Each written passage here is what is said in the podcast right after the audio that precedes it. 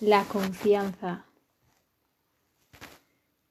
Puedo decirte que he sido la persona más desconfiada que he conocido. He desconfiado tanto de mí que he llegado a limitarme tanto que no he sido capaz incluso de cruzar el umbral de mi puerta. Esto es verídico. Me he creído tanto los condicionamientos externos que ya no veía lugar para verme florecer, ver florecer mi esencia. Y si tenía que confiar en alguien, era en cualquier persona menos en mí misma. Y si cabe, incluso ni en mi entorno he llegado a confiar. Vemos lo de los demás, lo de fuera, como siempre como mejor, ¿no? De alguna manera. En algún momento de nuestra vida lo hemos pensado. Y a nivel individual, frente a ojos ajenos, nos protegemos, ¿no? Pero como propia defensa personal y puro ego, ¿no? Pero internamente de alguna manera terminamos dudando de lo que somos.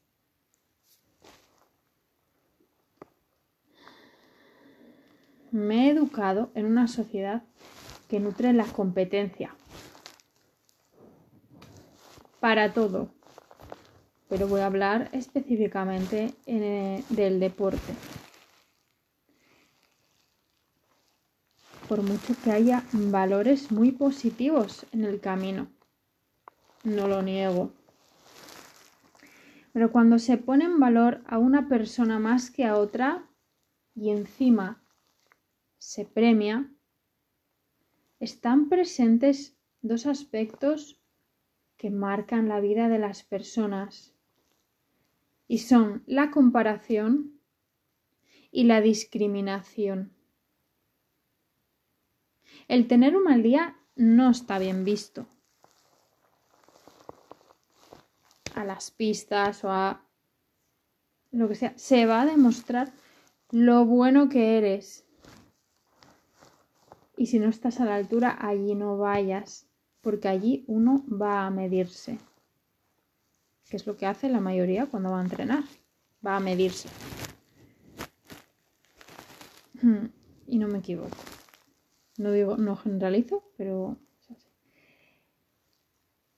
Y se destina y sacrifica tiempo, energía, la vida, en prepararse para estar a esa altura para un momento determinado, que puede ser una competición, ¿no? Eh, y luego qué? Vuelta a empezar, ¿no? Nuestro presente desaparece. El esfuerzo, la energía, el tiempo están, por supuesto, para usarlo al antojo que cada uno desee. Pero te invito a la reflexión. Y si destinamos ese esfuerzo, energía, emociones, lo que quieras, en nutrir cada momento presente, cada instante, en, abrazarlo tal y como es, en premiarte con un momento verdaderamente gozoso y nutritivo que se enfoca en una dedicación que satisface ese instante y no se reduce a una alimentación de un evento futuro que al lado de la vida es solamente ese momento foto es decir, vivir para un instante.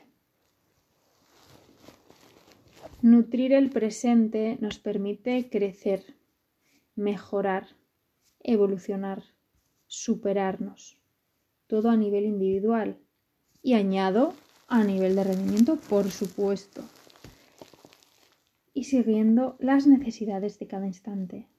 Esto da placer, satisfacción, creación de una vida realmente propia. Aquí reside el éxito. Nuestras acciones siempre responden a unas necesidades. En mi caso, correr me nace de una manera que hay que sentir para entender por qué me reconozco tanto en ella. Aprendo de cada salida.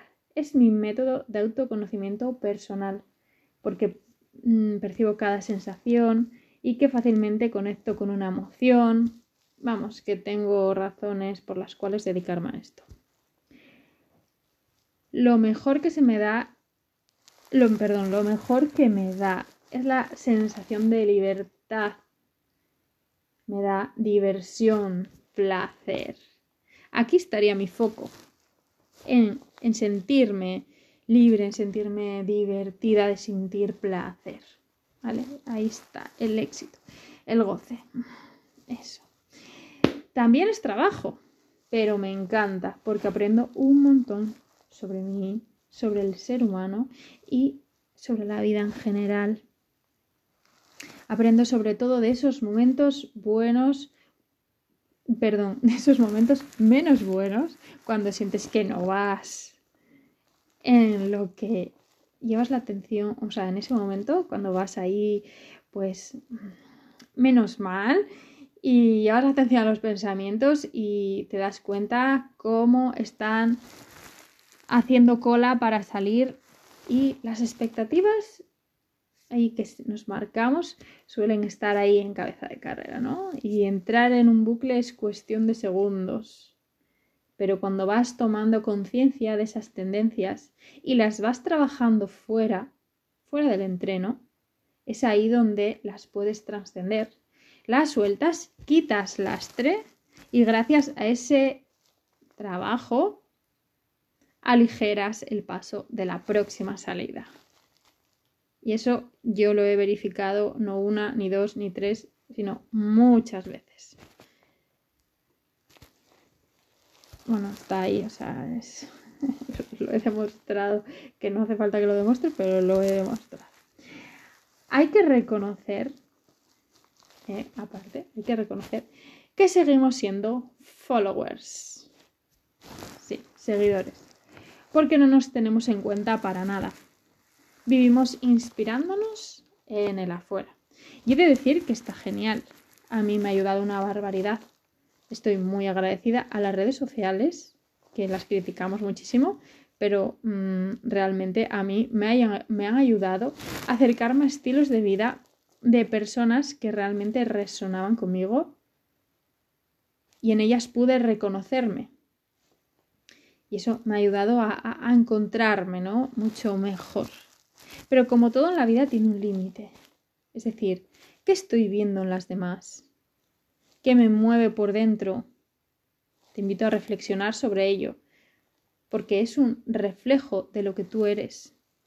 Aprende de ello y avanza. Esa inspiración que vemos nos puede ayudar a crecer nos puede tener también enganchadas y vivir eternamente con los mismos argumentos de qué guay esto, me encantaría lo otro, me encantaría ser así o asá, este es mejor que yo o peor, pa, pa, pa, pero sin hacer nada por ello.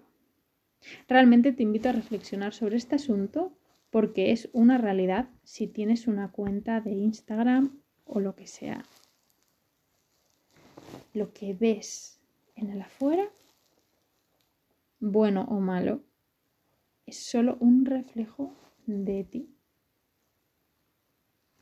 Y por cierto, no puedo dejar de añadir algo que yo he hecho, yo he hecho mucho y que oigo un montón. Y es que cuando pasas por un mal momento y luego pues lo superas o bueno, o está en stand-by, vamos, que lo tienes ahí apartado, en serio, puedes ahorrarte ese ya estoy bien. Además es un ya estoy bien como súper rotundo y es como, a ver, eh, va a volver otro. No te preocupes. O sea, eh, es que se ve como eso no y no me lo saques porque no lo quiero de mí, ¿no?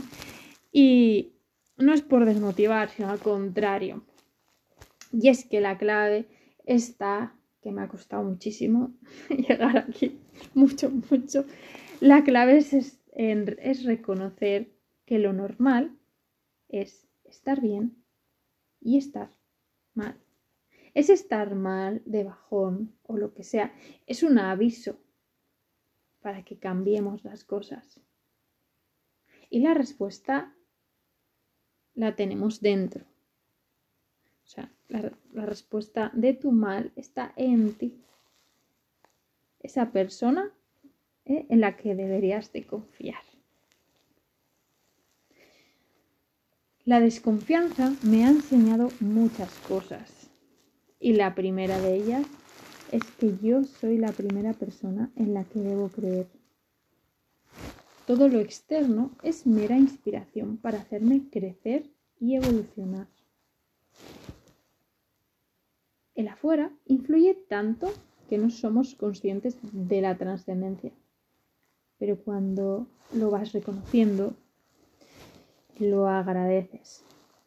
Y sobre todo le sonríes, incluso a cada persona que veías superior a ti por haber tenido una vida a tus ojos supuestamente mejor. Te das cuenta de que cada acción que haces tiene un sentido. cuando lo ves, lo respetas, lo entiendes. Entiendes que cada uno es dueño de su proceso.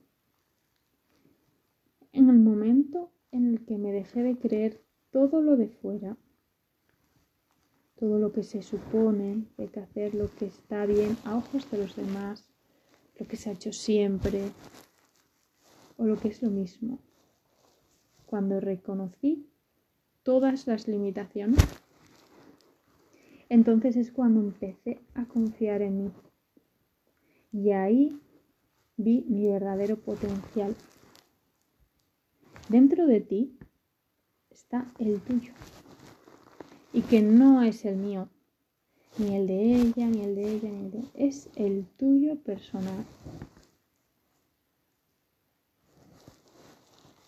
Confía en lo bueno que tienes y date el permiso de potenciarlo. Confía en lo menos bueno porque es la llave abre la puerta hacia algo mejor. Borra la comparación y nútrete con la inspiración para llevarla a tu terreno, haciéndola tuya. Esa eres tú en tu versión confiada. A ser felices.